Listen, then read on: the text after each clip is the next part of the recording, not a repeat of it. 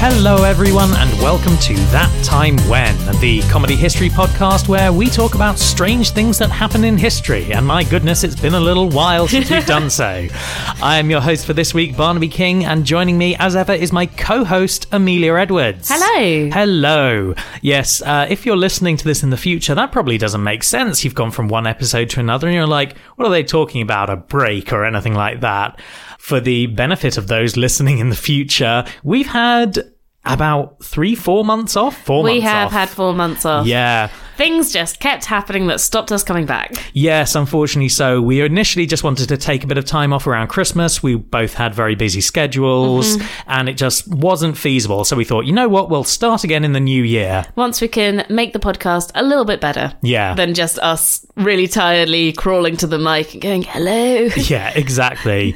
but instead, what we got was a load of nonsense happening to both of us in 2023. Absolutely, we did. Uh, including uh, a few, a couple of weeks ago, uh, the ceiling of our living room came in. So if there's more echoes, that's why. it's not to do with poor equipment. no, it's to do the fa- with the fact that the person who owned this house before us basically employed a friend, I think, as their plumber, and our shower drain popped out. Uh, we didn't know about this, so water just kind of went into the ceiling. But enough ado. Tell me Yes. what you have to tell me. Well, if you cast your mind back into the mists of time when last we recorded, we were talking about mashers and hat pins.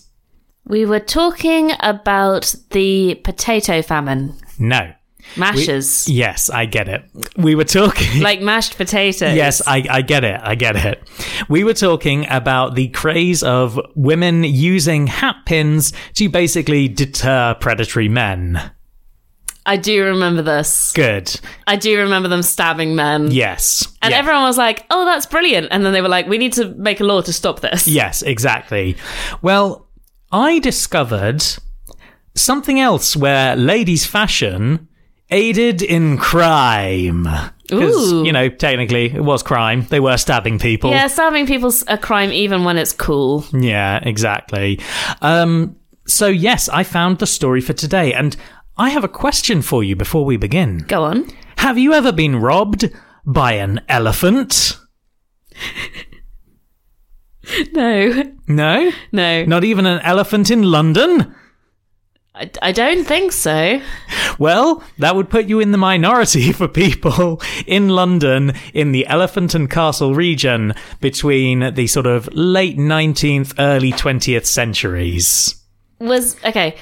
Was this actual elephants or was this like people calling themselves elephants because they're from Elephant and Castle? This week we are talking about the 40 Elephants or the 40 Thieves, a name given to a gang of all women thieves who operated out of Elephant and Castle? Elephant and Castle. Which yes. is like a famously dodgy area. I think it's still thought of as a little bit like you might get mugged if you go there. It is, yes. Uh, it was known in the 19th century as being a particular hub of gang activity, particularly with a group called the Elephant and Castle Mob, who I, I know it's, Wow. it's just very on the Come nose. up with better names. yeah, looking into this, you kind of discover that many gang names in that sort of industrial revolution era Britain Yeah. were real dumb. okay. like, I mean, that's where we get the Peaky Blinders from, Oh yeah, yeah. and that's because you know. They've got things in their caps that will blind you Exactly. on yeah. the peaks of their caps, even. Yeah, and Peaky Blinders is probably one of the better uh, gang names. Amazing. But the Elephant and Castle mob are actually very important to our story. But I'll kind of I'll take us back a little bit. The first official report of the existence of the forty elephants. Stop laughing every time you hear No. 40 elephants. Uh, that was in 1873. Okay. But suspicions were that something, according to like the prototype version of the gang, may have e-, existed well back into the 18th century. Okay. If that's the case, this gang would have lasted for about 200 years, wow. which is pretty impressive. Some very old ladies or elephants. Yes, absolutely. Well, it was born out of the fact that during the Industrial Revolution, women who managed to get employed faced kind of two futures either promotion yeah. or stagnation. Yeah. and most of them found stagnation. I mean, that makes sense. I don't think there were many opportunities for women to get promoted in, say, factories. Exactly. And many of the jobs that they had already were generally either uh, paid enough to sort of like just about live on or Yeah. not enough to get to live on at all. And this led to many of these women to basically become frustrated with society. Mm-hmm. And these were the ones who usually turned to crime in some way or another because it was much more lucrative. I mean, it makes a lot of sense. I guess a lot of the wages for women, well, back in those days, we were allowed to pay women less. Yeah. And a lot of the wages for women kind of supposed that a woman would stay at home with her family until Yeah. she got married. So the idea is like, we don't need to pay them enough to live on Mm. because it's going to be supplementary. But even so, like even when many of these women from poorer backgrounds are married, Yeah, they it's might still have not gonna be multiple great. children. It's not going to be enough. no. No. not really. Not until the children come and go out to work, ship them off down the baby mines. Exactly. Well, this led to a sharp rise in women shoplifting.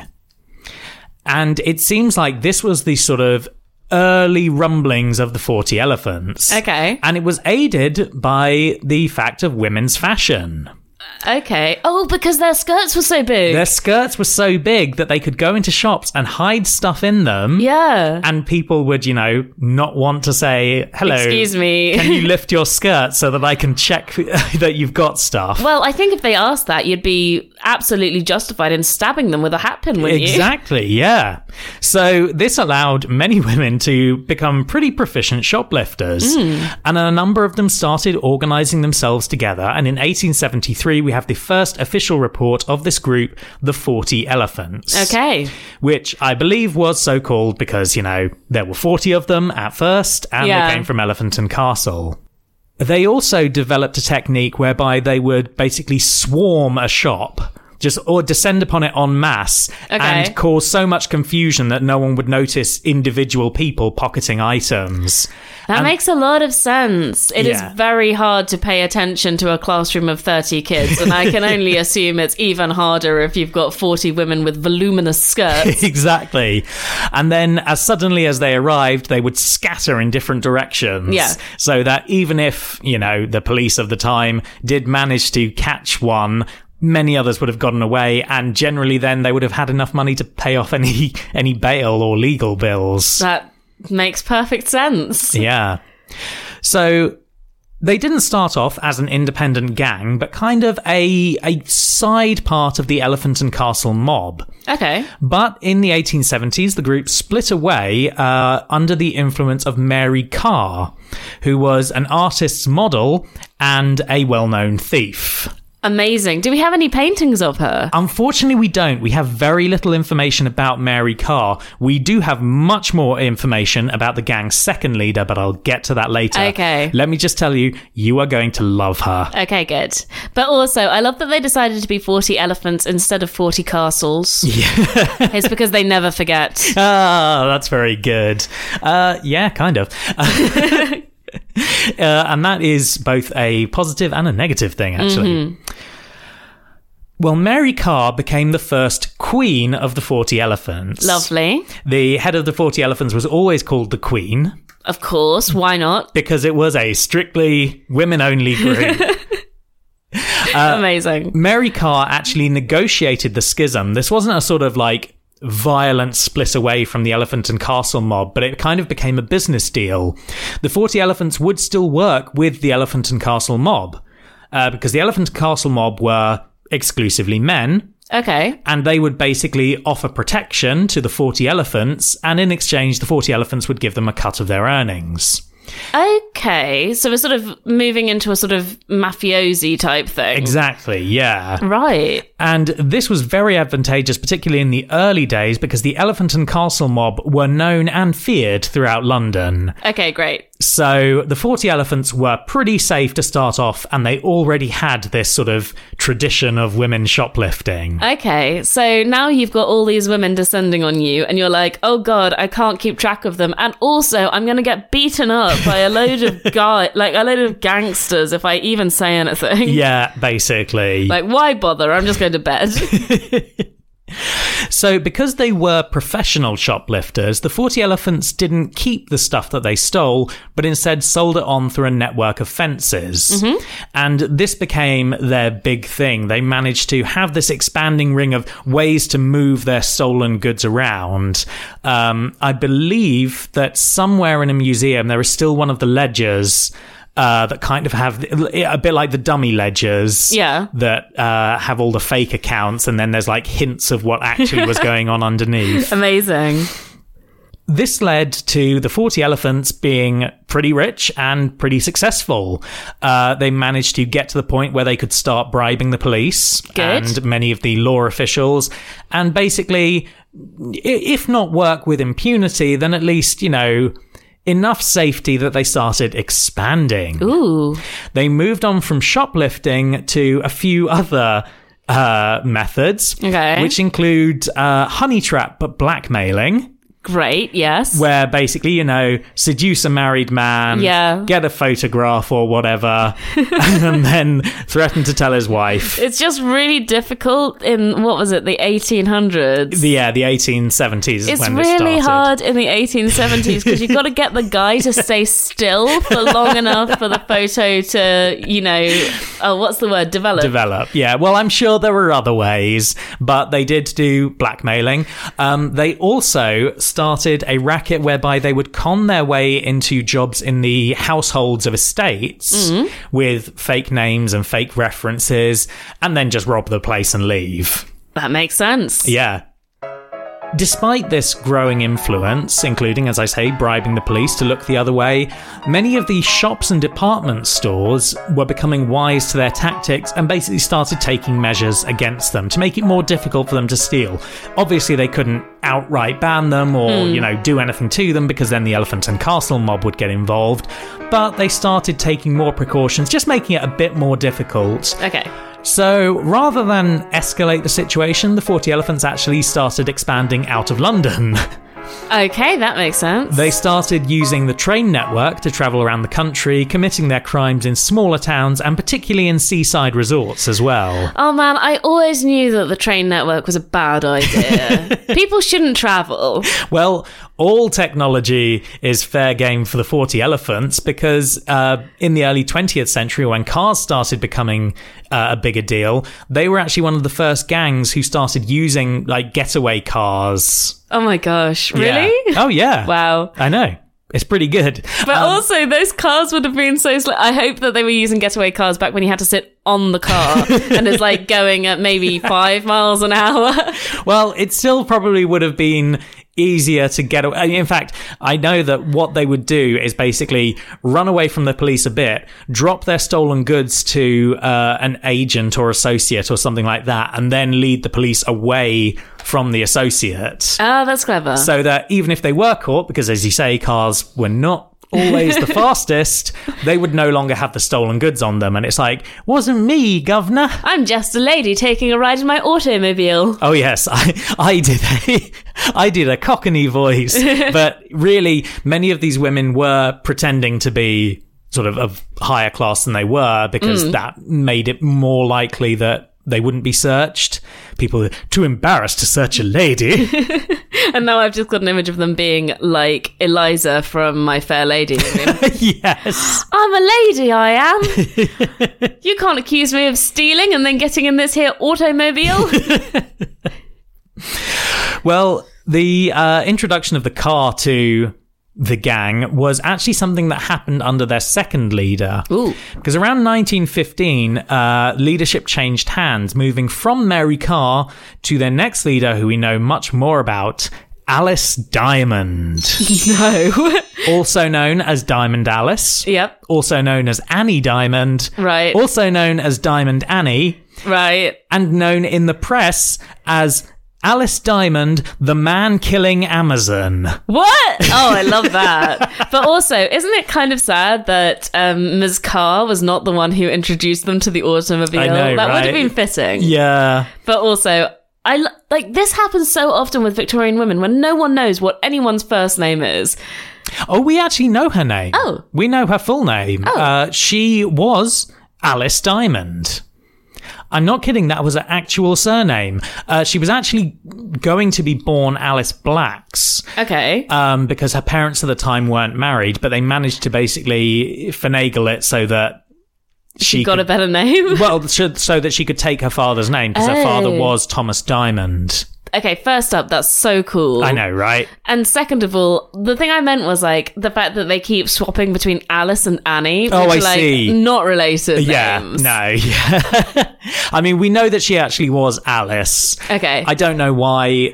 um, It maybe someone reported it wrong or something. And they just sort of went, yeah, fair enough. I mean, maybe it's like DB Cooper, where it's not DB Cooper, it's Dan Cooper. The B Yeah. was made up. Could very well be. Well, Diamond was, as I say, actually her name. Uh, Okay. sh- uh, and she was born in 1896. Sh- So she was only in her early 20s when she took control of the gang. Oh my god. Uh, and this was because Alice was already a well known criminal, even a- as a teenager. She liked extravagance and violence. okay. and this was best displayed by the fact that. Going with her namesake, she used to wear a bunch of diamond rings on one hand to act as brass knuckles. That is horrifying and I love it. Yeah. She was also super tall. Okay. She was, be- we uh, don't know exactly. I've seen differing accounts, but she was between five foot nine and six foot tall, Ooh. which considering the average height of a man at the time was about five foot six. Yeah. Like she was indeed an Amazon. Yeah, okay. That makes sense. I thought they were just being like, oh, she's sexy, but it's like, oh, she's No, real tall. She's real tall and also real strong. Uh, reports say that it took three policemen to bring her down when she was first arrested. That's amazing. yeah. Okay. So Alice Diamond, despite being very young, was basically impressive enough that the older women were kind of like, yeah, she should be in charge. Otherwise, she might beat us up. Well, the thing is that she wasn't just strong and violent, but she was also really clever. Okay.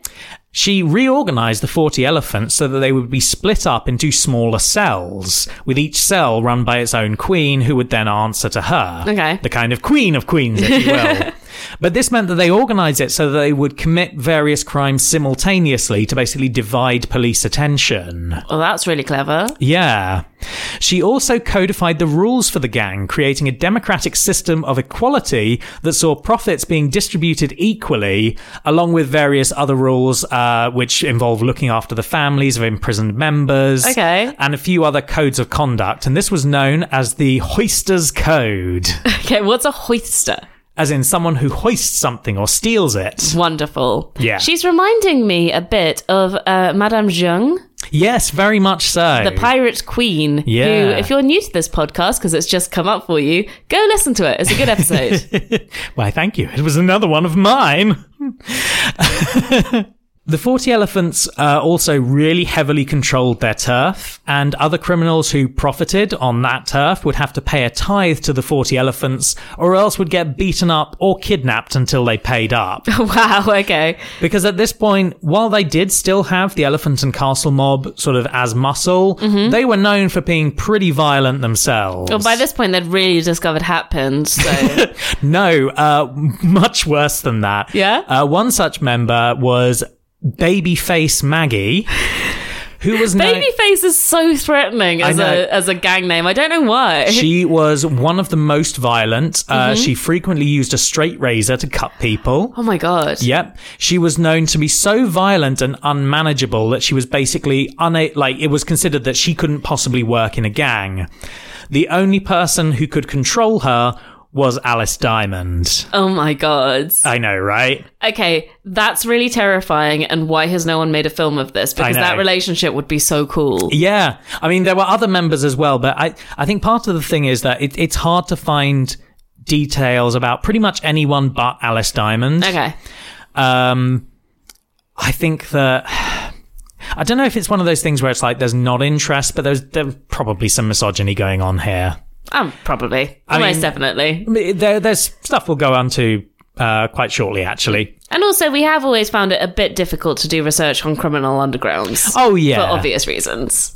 yeah, because they do also tend to get kind of mythologized and romanticized, particularly of this era um, when the press was like very keen to report on the details of criminal activity and it would always be sensationalized. Want some horrible murders? Exactly, yeah. So Alice Diamond, as you can see, is kind of revolutionizing the gang.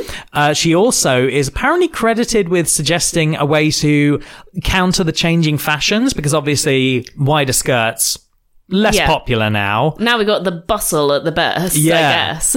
But she is credited as the person who suggested basically sewing pockets to the inside of their clothing and creating slits in it so that they could quickly stuff stuff inside.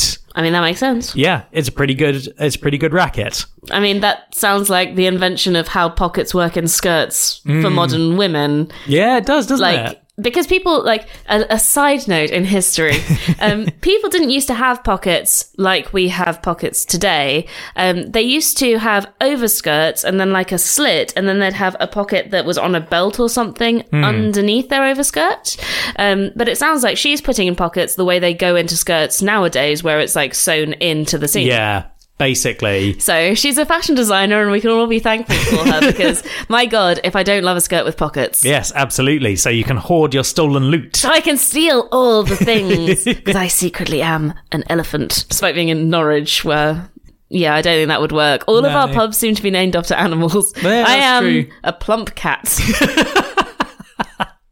Well, the 40 Elephants seem to have had their best years during the interwar period. Uh, during this time, they got a lot of fame and notoriety, and the newspapers really started writing about them.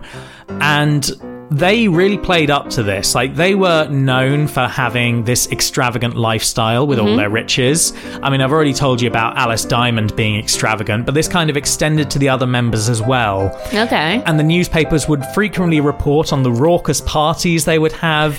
They would Okay. go around to clubs and pubs and basically just. j- Just party. They're the great Gatsby. They kind of are. They were actually compared in their extravagant lifestyles to the Bright Young Things group, who were a group of bohemian aristocrats and socialites. But these guys aren't aristocrats, so they're not really allowed it so much. Yeah, I mean, they're also all women. Oh, yeah.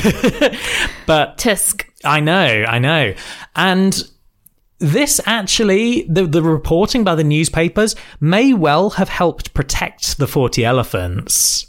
Because the police would be unpopular if they went after them. Not quite.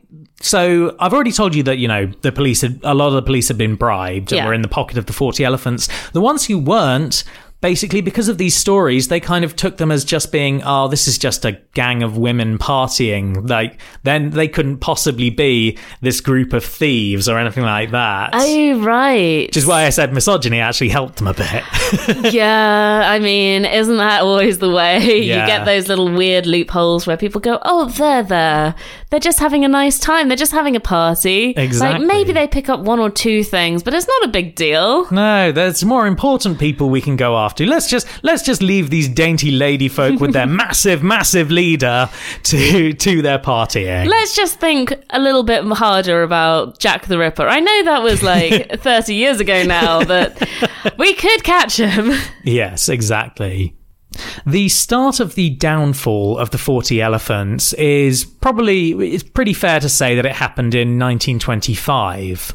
Okay. And Wow. it- I know. It was because of a member of the gang called Marie Britton. Mm-hmm. And she wanted to marry a man who was not involved in the criminal underground of London. okay. This was against the rules of the Hoisters Code. And it is, it's kind of, apparently, it was a general rule that would happen in these criminal gangs. Basically, you don't want to try and get outsiders in. That makes sense. Like you're more likely to have a kind of gap in your like a a broken link in your chain or something. Yeah, aren't you? exactly. So it's basically like it doesn't have to be in the gang. It just has to be, you know, someone from the criminal underworld. yeah. We don't want somebody who's going to go to the police. Yeah, exactly. But Marie was basically like, you know, she was young, she was in love, Mm-hmm. she wanted to marry this man. And Alice Diamond heard about this. So Alice had Marie brought before her, as well as babyface Maggie. Oh God. Okay. Yes. Oh no. A little side note as well. Uh, Maggie's final prison sentence was in 1939. She died in the 40s. Wow. Uh, and it was for assault when Maggie attacked two women using broken bottles against them, causing one of the women to lose an eye. Uh-huh. Oh my god. Yeah. So obviously, She sounds terrifying. I'm so scared of her and I know she's dead. yeah, she is pretty terrifying. Uh, I think I found a photo of her. It's hard to tell because people are real bad about yeah. marking who is who in these photographs because they normally have like three women together Right. um because there were some others who i'm not mentioning just because i don't really know enough about them Fair. um there was one oh god what was what was her nickname it was something like the bob-haired bandit Amazing. like it's great. The, the the only problem is you get all these names, and if even if you're doing like a cursory look on Wikipedia, it's all broken links. So Yeah. it's all like they once had pages about them, but now they don't. Probably because there wasn't enough to write. up. Probably Or- not. yeah. Oh. Like and it was probably all speculation. almost certainly. Well, anyway, back to th- something that's not speculation.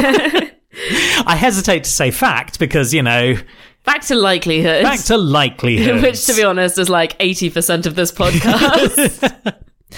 Well, Marie dutifully went along to this meeting, but you know, she's pretty scared. Alice Uh-huh. Diamond is a scary figure. Maggie Hall is the devil. yeah. Um, Oh god. so she brought along her dad to act as protection. Oh. Aw. Yeah. I still don't think that's a good idea. I don't I don't want to go to this meeting. No, it really wasn't a good idea because during the me- meeting, things got heated. Maggie drew out her straight razor and attacked Marie's dad. Yeah, that makes sense. Yeah. Marie and her dad did manage to escape, though, if not unharmed, then certainly, you know, alive. Yeah. which is a pretty good outcome. this, of course, wasn't the end of the story. Marie ended up getting married, and she and her husband were attacked by Alice and the gang on the street. These women were very violent, as I said, and because of that, this led to bystanders who were in the way getting involved in the violence, and this actually led to the Lambeth riots. Oh wow. Okay. Yeah. This was the crime for which Alice Diamond was ultimately arrested because she was considered to be the instigator.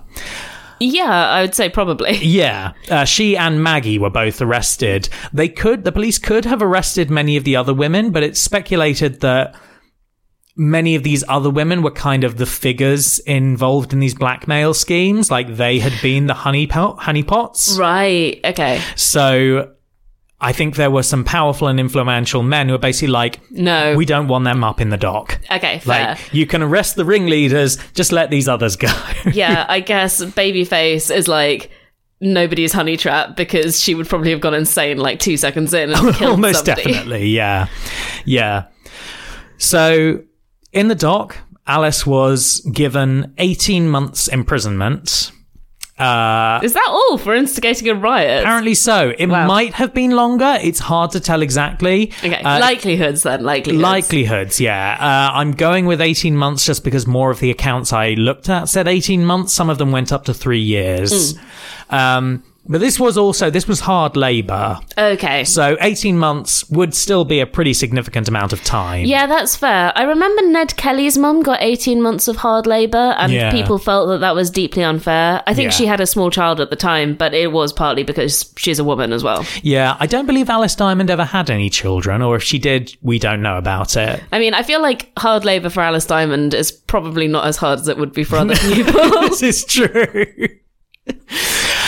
well, unfortunately for the 40 elephants, this led to a power vacuum. oh no. because Alice Diamond was gone, Maggie Hall was gone, and Alice's protege, a woman called Shirley Pitts, did end up as queen of the 40 elephants, but I think that at this point, the power vacuum was still kind of there. Like, I think Shirley was technically in control, but she didn't command as much respect as Alice did. She wasn't as tall. No. It just was never going to work. She wasn't as tall and diamondy. no, no one called her Shirley Pitts, the man killing Amazon. As if there's any other kind of Amazon. the cheese eating Amazon. um, Anyway, Shirley was not as respected and also not as enterprising as Alice. And unfortunately, the gang basically descended back into just petty thievery. Right. By the time Alice was released from prison, the gang had lost a lot of clout. And Alice basically went, you know what? It's not worth me returning as leader because they're not powerful enough anymore. Yeah. It must also be really hard to shoplift if you're wearing a flapper skirt. yes, absolutely. There's definitely not enough space, even for pockets and those things. No, this is true. And it was noted that they were, it was suggested that they had been inspired by the extravagant lifestyles of like the movie starlets Yeah. and the flappers, uh, and were emulating them in what they did. So they probably would have worn the same sort of outfits. Well, if they're going to look extravagant, they're going to be wa- wearing those gorgeous dresses. But Mm. by the time that they're finishing up here, they're basically those thin tubes, aren't they, in terms of outfits? Absolutely. So rather than take back her role as head of the 40 Elephants, Alice decided to, you know, kind of retire.